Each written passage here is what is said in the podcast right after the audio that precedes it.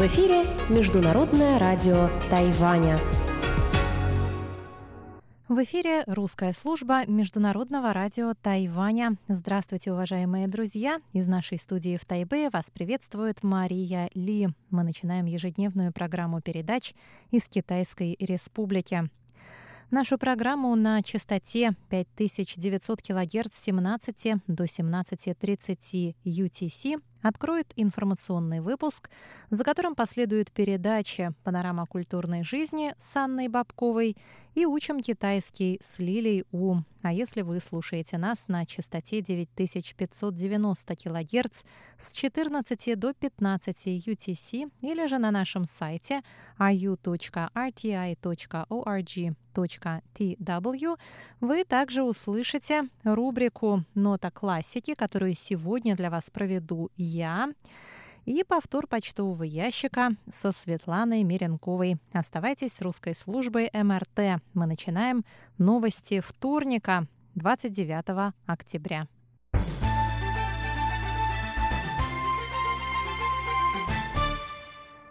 Законодательный юань Китайской Республики на Тайване принял во вторник законопроект о финансировании закупки у США 66 истребителей F-16 продвинутой модификации в целях повышения обороноспособности острова. В законопроекте указано, что максимальная сумма, в которую обойдется закупка, не должна превышать 250 миллиардов новых тайваньских долларов.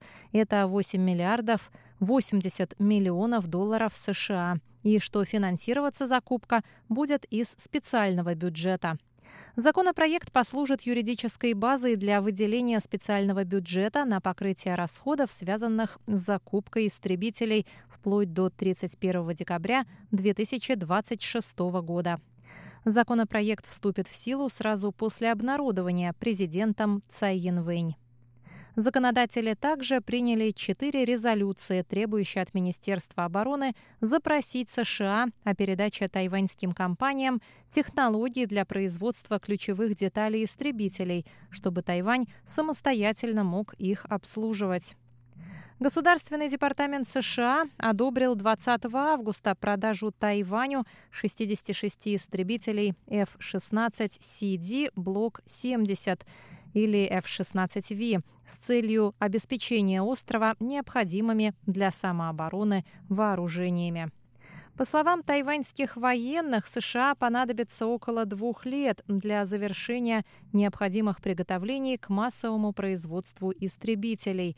Поставки истребителей на Тайвань планируются с 2023 по 2026 годы.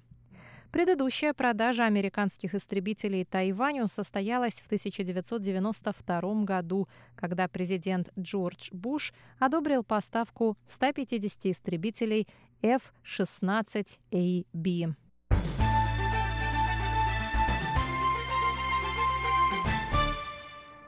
Еще один турист из Китая депортирован в связи с порчей стены Леннона в Тайджуне. Так называемые стены Леннона стали появляться в разных городах Тайваня в знак поддержки протестующих в Гонконге. 35-летний мужчина из Китая по фамилии Ху был арестован за срывание постеров со стены Леннона в подземном переходе Тайджуна в минувшее воскресенье. Он находился на Тайване по бизнес-визе и собирался провести на острове одну неделю.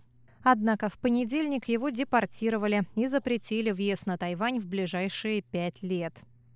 Нарушителя также обязали заплатить 30 тысяч новых тайваньских долларов. Это около тысячи долларов США, которые пойдут на благотворительность. И прослушать 30-минутную лекцию о верховенстве закона до отправления домой. Премьер исполнительного юаня Су Джинчан заявил во вторник, что приветствует на острове туристов из Китая и приглашает их побольше узнать о Тайване и его демократическом строе. 希望陆客来多欣赏、多体验一下，也许可以回去改变中国。Он выразил надежду, что они смогут поделиться демократией у себя на родине. В то же время он призвал гостей из Китая не разрушать тайваньскую демократию. Тайвань – это страна с верховенством закона, и депортация нарушителя абсолютно легальна, отметил премьер. В университетских кампусах в последнее время произошло несколько подобных инцидентов. В середине этого месяца Министерство образования направило в университеты письмо с призывом напоминать студентам из Китая, что вандализм и насилие могут привести к отмене их разрешений на пребывание на Тайване.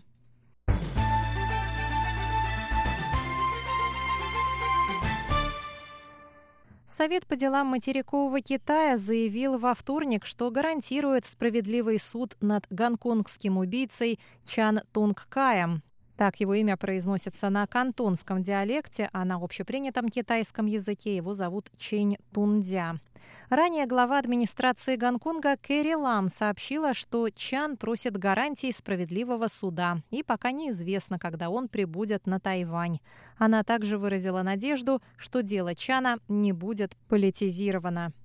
Заместитель Совета по делам материкового Китая Цю Чуй Джен сказал, что Тайвань не чинит никаких препятствий приезду Чана и его семьи на Тайвань, и властям Гонконга нужно только оказать необходимую помощь, чтобы сделать это возможным. Ранее сообщалось, что Чан Тун Кай принял решение вернуться на Тайвань, чтобы предстать перед судом по обвинению в убийстве своей девушки.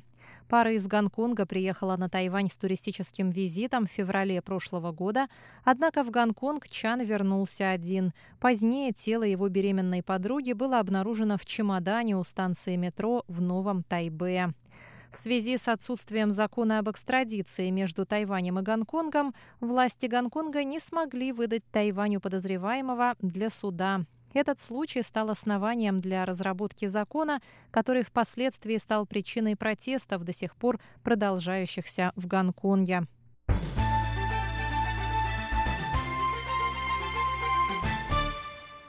Петиция, представленная в Палату представителей Австралии, собирает подписи в поддержку установления дипломатических отношений между Австралией и Тайванем. Петиция была представлена в австралийский парламент гражданином Австралии по имени Гевен Даффи на сайте e-petition и к вечеру вторника уже набрала более 9 тысяч подписей. Петицию могут подписывать только граждане Австралии. Петиция гласит, что Австралия в настоящее время не поддерживает формальных дипломатических отношений с Китайской республикой. Однако обе страны имеют свои фактические посольства на территории друг друга, и Тайвань – важный торговый партнер Австралии. Отмечается, что в Австралии у петиции нет нижнего порога числа подписей, необходимых для ее рассмотрения. Выпуск новостей вторника для вас подготовила и провела Мария Ли. Оставайтесь с русской службой МРТ.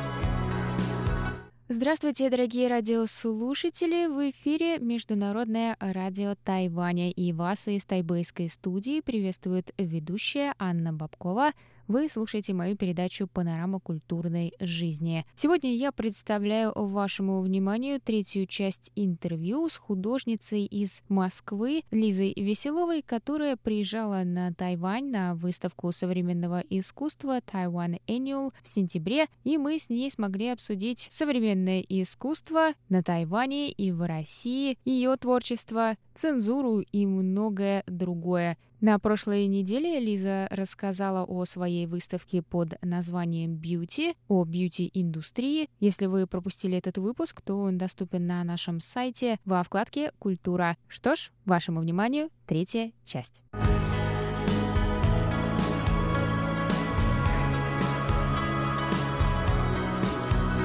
И как выставка была принята? Показалось ли кому-то все-таки, что это, наверное, камень в их огород? Твоим, по крайней мере, коллегам в бьюти-индустрии непосредственно. Да и любой девушке, которая посетила эту выставку и не слишком знакома с темой, например.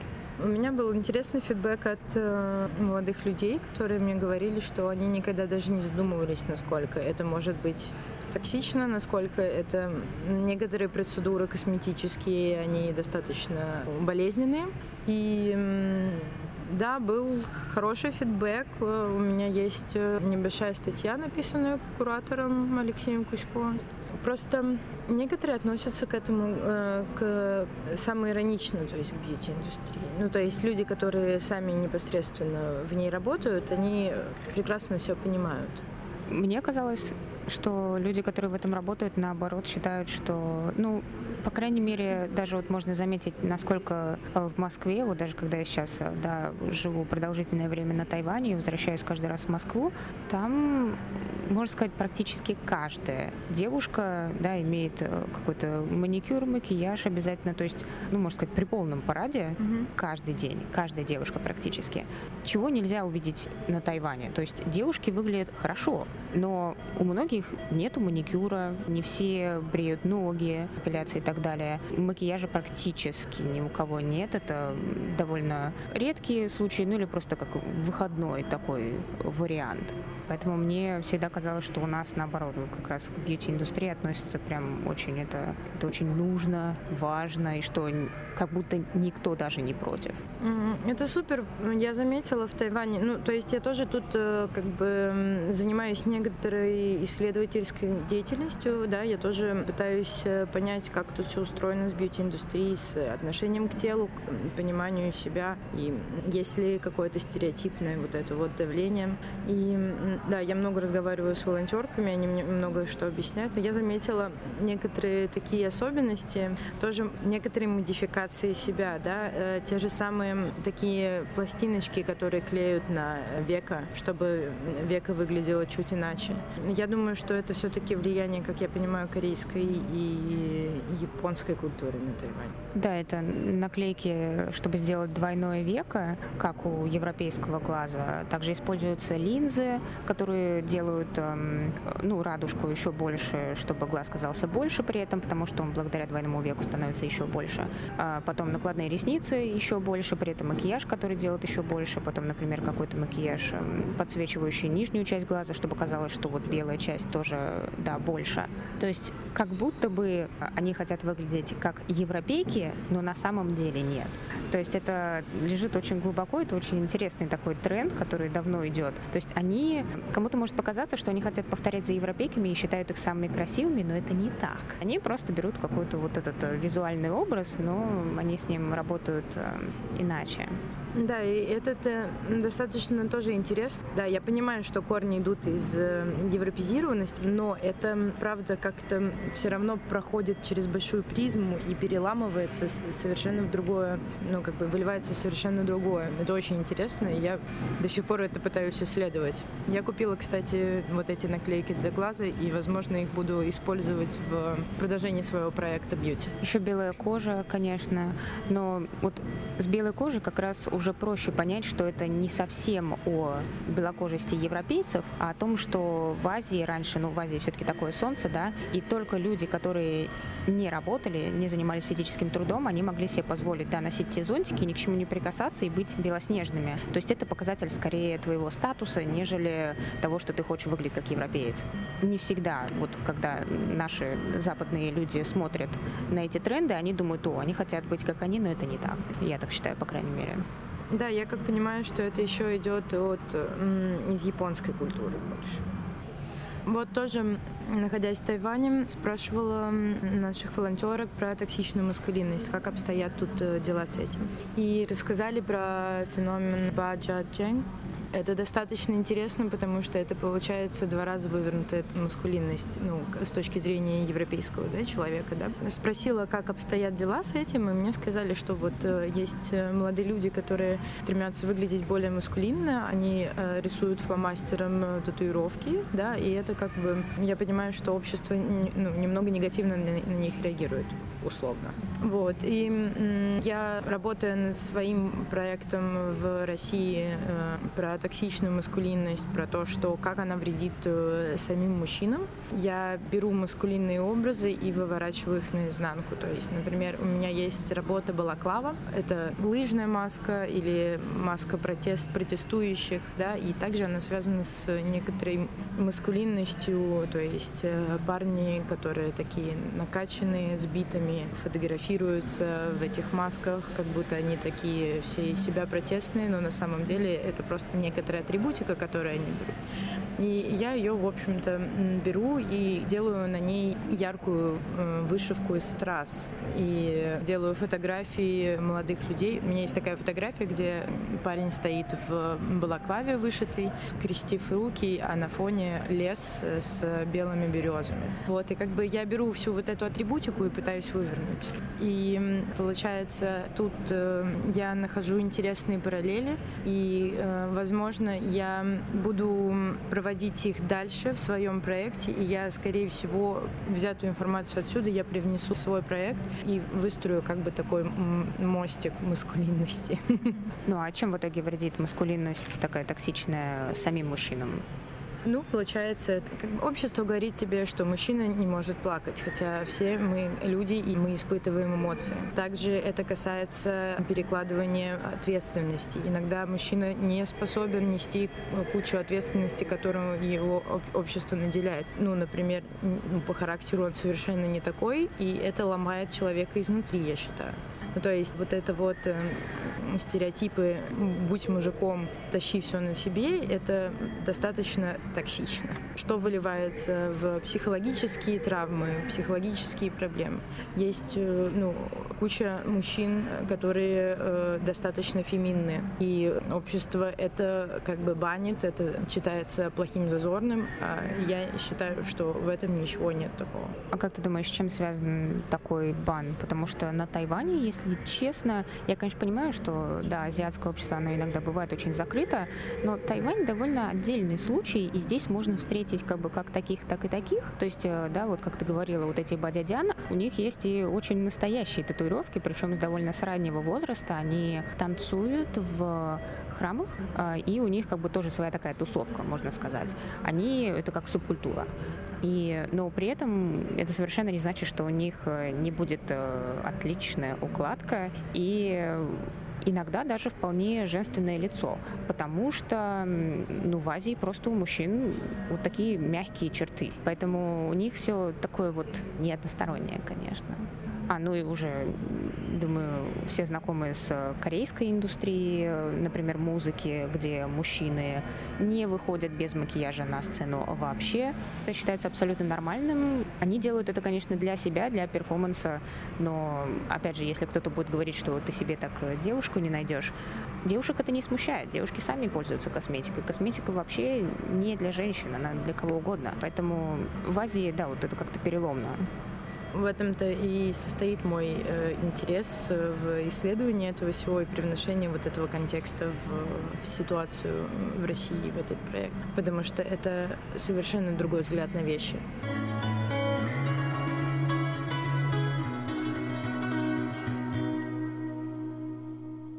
Продолжение этого интервью через неделю. До новых встреч! 你好吗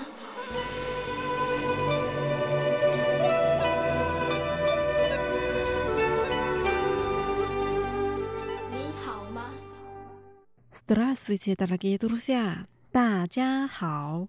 У микрофона ведущая Лилия У. Вы сейчас слушаете передачу «Учим китайский». С июля этого года на Тайване в ресторанах запретили использование пластиковых соломинок, что говорит о повышенном внимании людей к защите окружающей среды. Сегодня давайте поговорим об этом. Сначала мы прочитаем диалог.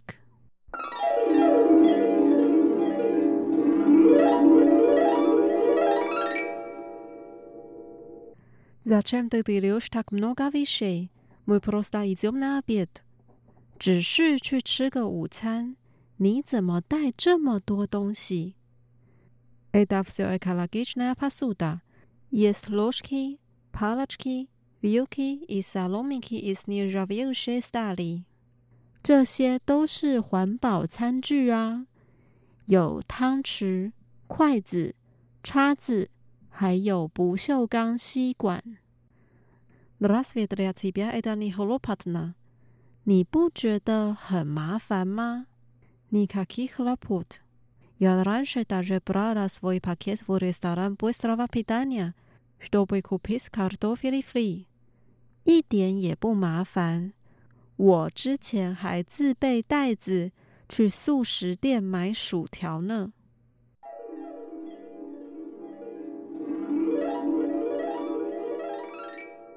Vod nas je log. Cipeli da već razumete neke fraze slova. Pire fraza. Za čemu bi reštač mogao više? Mu prosta izjema pijeć. 只是去吃个午餐，你怎么带这么多东西？Prosta，只是，只是，一起。去，去。拿阿别吃个午餐。吃个午餐。Muy prosta idiom na abiet，只是去吃个午餐。只是去吃个午餐。对，你，你，Zachem，怎么，怎么？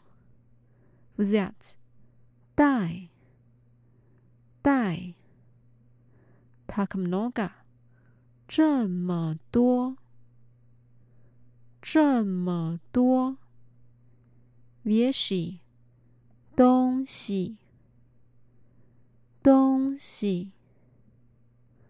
Зачем ты берешь так много вещей? 你怎么带这么多东西？ 你怎么带这么多东西？只是去吃个午餐。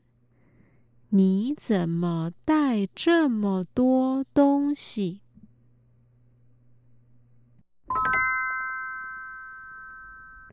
Вторая фраза. Это все экологичная посуда.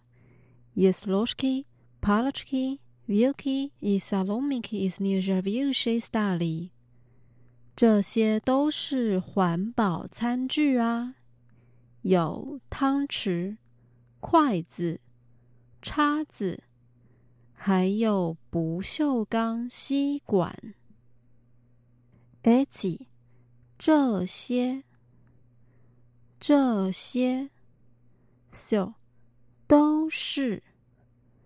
都是 e k a l a g i c h n a p a s u d a 环保餐具，环保餐具 e d a f s i o e k a l a g i c h n a p a s u d a 这些都是环保餐具啊。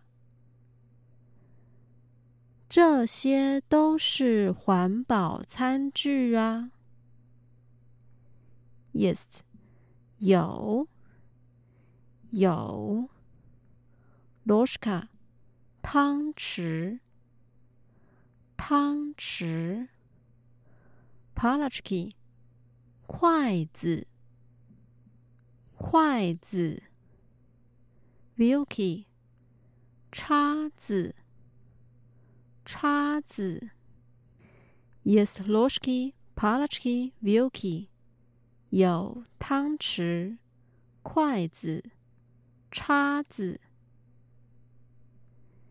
有汤匙、筷子、叉子。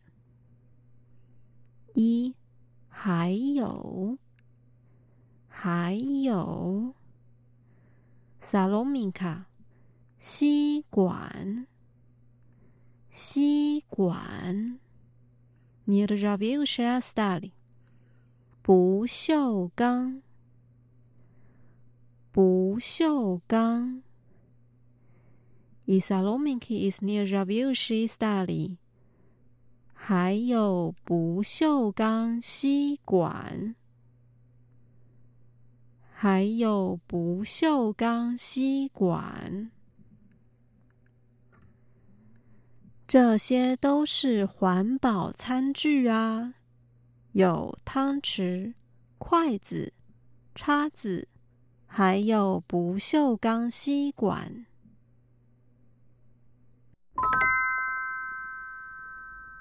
Дальше. Здравствуйте, ребята. Это не хлопотно. 你不觉得很麻烦吗？你不觉得？不觉得？Lopatna， 麻烦，麻烦。你不觉得很麻烦吗？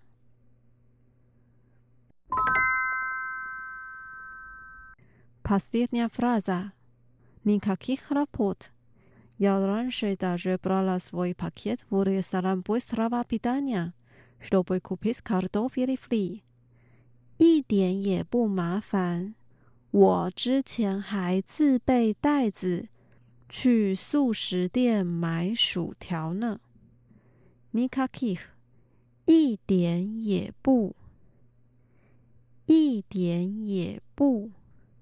Nikakih raport，一点也不麻烦，一点也不麻烦。Ranche，之前，之前。Bralasvoy。自备，自备，pocket，袋子，袋子 Bralasvoy pocket，自备袋子，自备袋子 restaurant Busrava pitania，素食店，素食店。Kupit，买，买。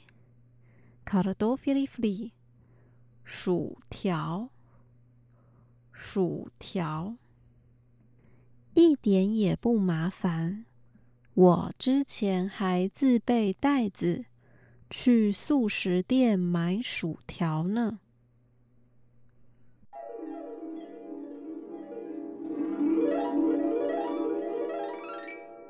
Давайте прочитаем диалог вместе. 只是去吃个午餐，你怎么带这么多东西？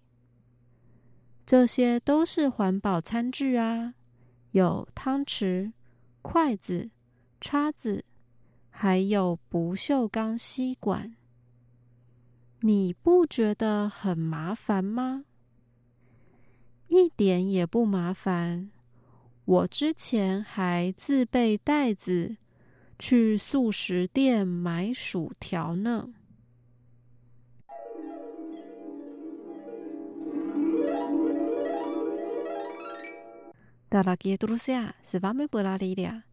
Давайте увидимся через неделю.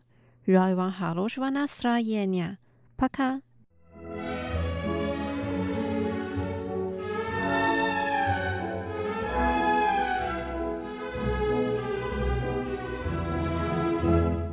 В эфире передача «Нота классики». У микрофона Мария Ли.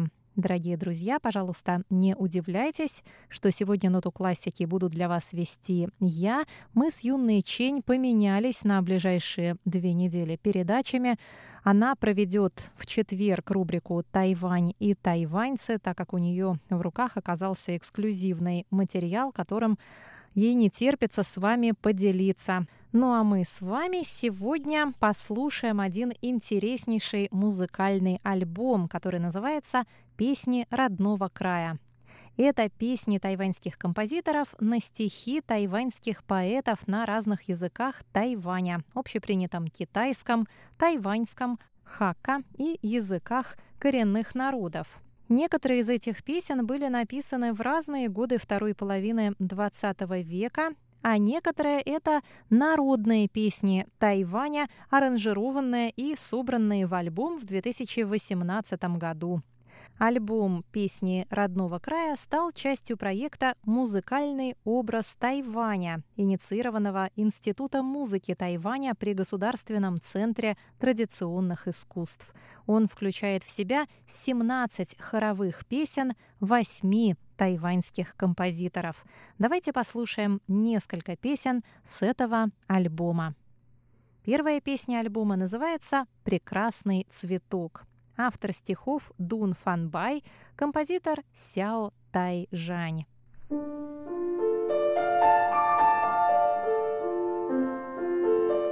Я хочу спросить тебя, прекрасный цветок, где ты цветешь? Люблю твою вечную красу, твою вечную свежесть. Я слышу, как цветок шепчет мне. Не на скалах я цвету и не в ущелье. Я распускаюсь только в твоем сердце, на твоей земле, по которой ты тоскуешь.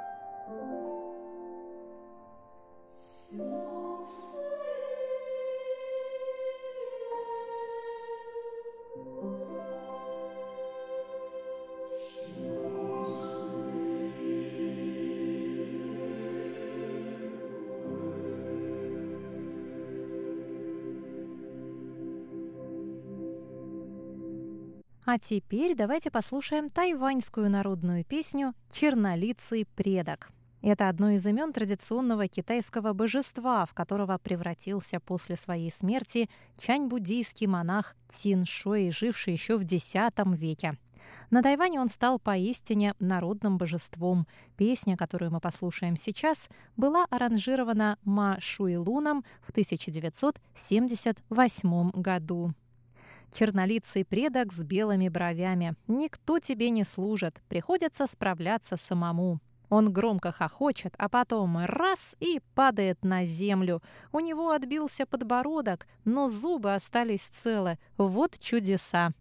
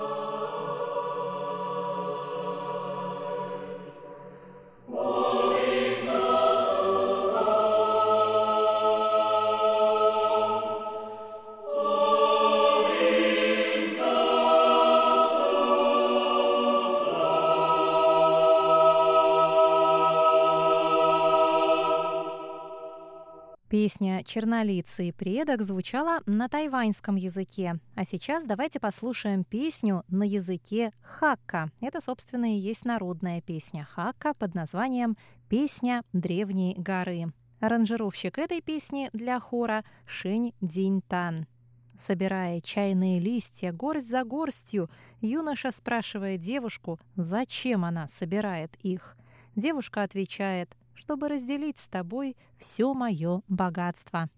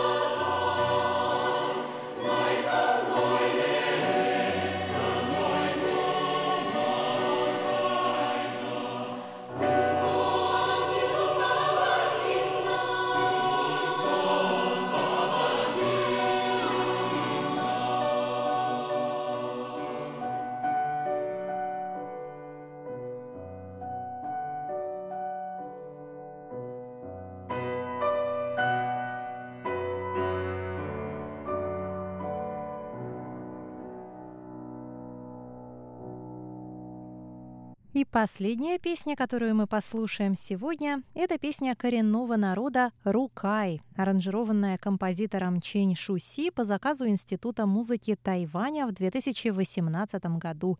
Песня называется «Далу Балин» — «Озеро теней». «Матери наши, я скоро отправляюсь». Когда увидите, что воды озера несут мое тело, это значит, я достиг озера теней. Больше вы меня никогда не увидите.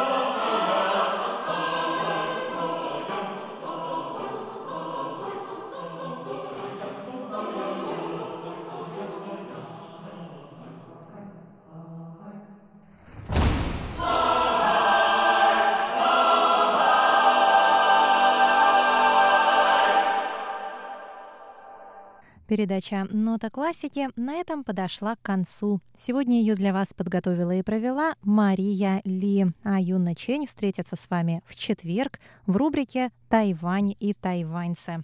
Мы с вами простимся под звуки песни народа Хакка «Колыбельная» в аранжировке «Дзен Синь Коя».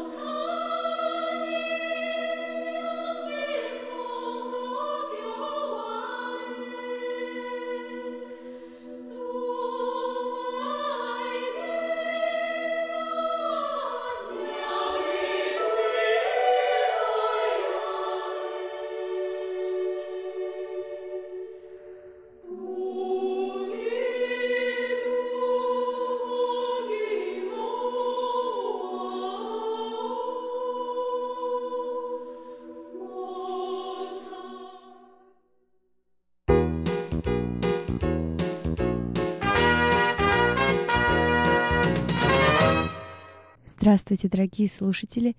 В эфире почтовый ящик МРТ и с вами его ведущая Светлана Миренкова. Дорогие друзья, напоминаю, что сегодня наступает зимний период вещания. Но несмотря на это, мы остаемся на, на привычных частотах.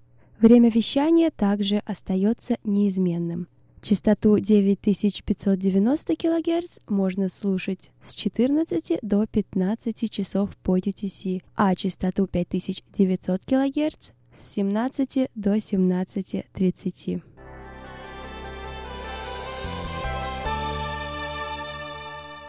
На этой неделе письма и рапорты нам написали Анатолий Клепов, Николай Егорович Ларин, Анатолий Первых, Константин Провоторов – Светлана Загрешенко, Александр Сычев, Марат Арсланов, Александр Пруцков, Никита Пугачев и Сидхарта Батачаре. А далее обзор рапортов. Давайте посмотрим, как было слышно наши две частоты 9590 кГц и 5900 кГц в разных точках мира – еще раз напоминаю, что частоту 9590 кГц можно слушать с 14 до 15 часов по UTC, а частоту 5900 кГц с 17 до 17.30.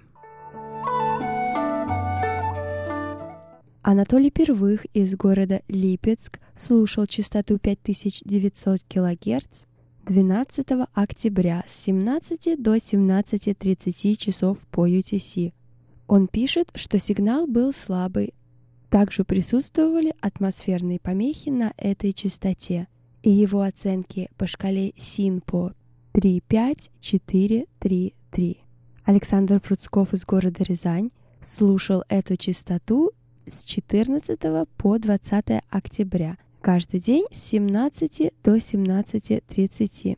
Он пишет, что 14 октября сигнал был хороший, оценки по шкале СИНПО 3.5.5.3.3. Такие же оценки он поставил 18 и 19 октября. Лучше всего эту частоту было слышно 16 октября. В этот день его оценки по шкале СИНПО были 4.5.5.4.4 а самый слабый сигнал был 17 и 20 октября. В эти дни оценки по шкале СИНПО 1.5.5.3.1. В Подмосковье с 11 по 14 октября эту частоту слушал Николай Егорович Ларин. Он пишет, что в эти дни прием был хороший, но 13 октября имел место постоянный шум на протяжении всей передачи. 14 октября наблюдались сильные замирания – Оценки приема по шкале СИНПО 11, 12, 14 октября 45444, а 14 октября 45424. Светлана Загрешенко из Белоруссии, города Витебск, слушала частоту 5900 кГц 19 октября с 17 до 17.30 часов по UTC. Она пишет, что сигнал был хороший, существенных помех от других станций не было. Присутствовали незначительные шумы и замирание сигнала. Общая оценка приема «хорошо» и оценки по шкале СИНПО все четверки. На Украине в городе Запорожье 22 октября с 17 до 17.30 эту частоту слушал Константин Провоторов. Он сообщает, что слышимость была хорошая. Его оценки по шкале СИНПО 4-5-4-4-4. Ну а в Индии эту частоту слушал Сидхарта Батачари. 20 октября в 17 часов по UTC он настроился на эту частоту и слушал ее до 17.30. Он сообщает, что в этот день сигнал был хороший, и его оценки по шкале Синпо все четверки.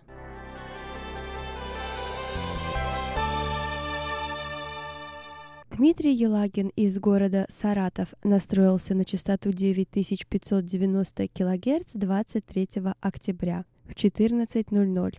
Он сообщает, что, к сожалению, сигнал был очень слабый и было сложно что-то разобрать. Он также сообщает, что в зимний период прохождение сигнала с Тайваня гораздо хуже.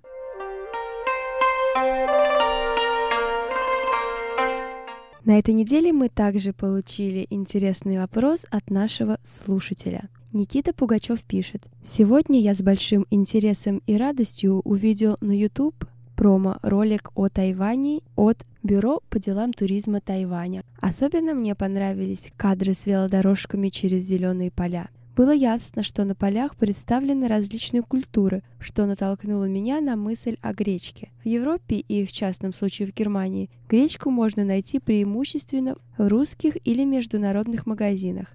В обычных супермаркетах очень редко встречается данный полезный продукт – не могли бы вы подсказать, является ли гречка популярным продуктом среди жителей острова?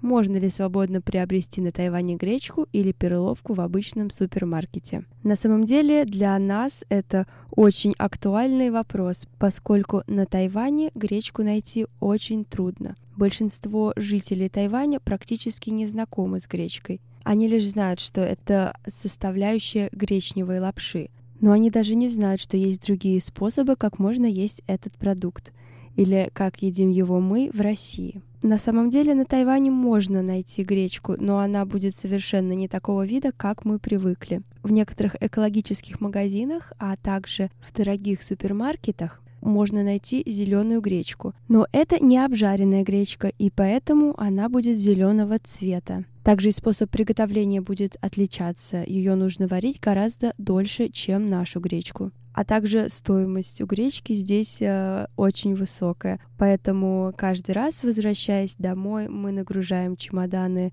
пакетами с гречкой, а также многими другими полезными продуктами, которые невозможно найти здесь. Ну а с перловкой, я думаю, ситуация здесь еще хуже. Тайванцы о ней никогда не слышали, а также я ее никогда не видела здесь в магазинах.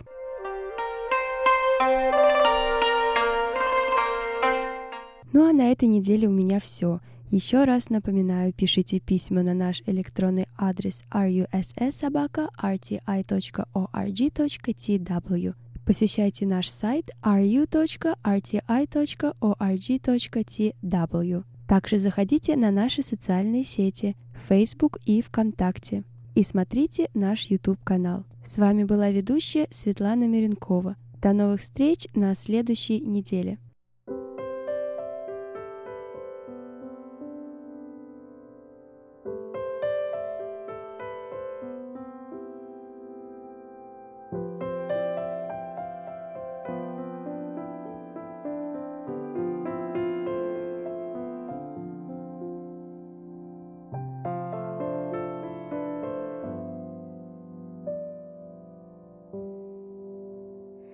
像孩子那样哭着闹着，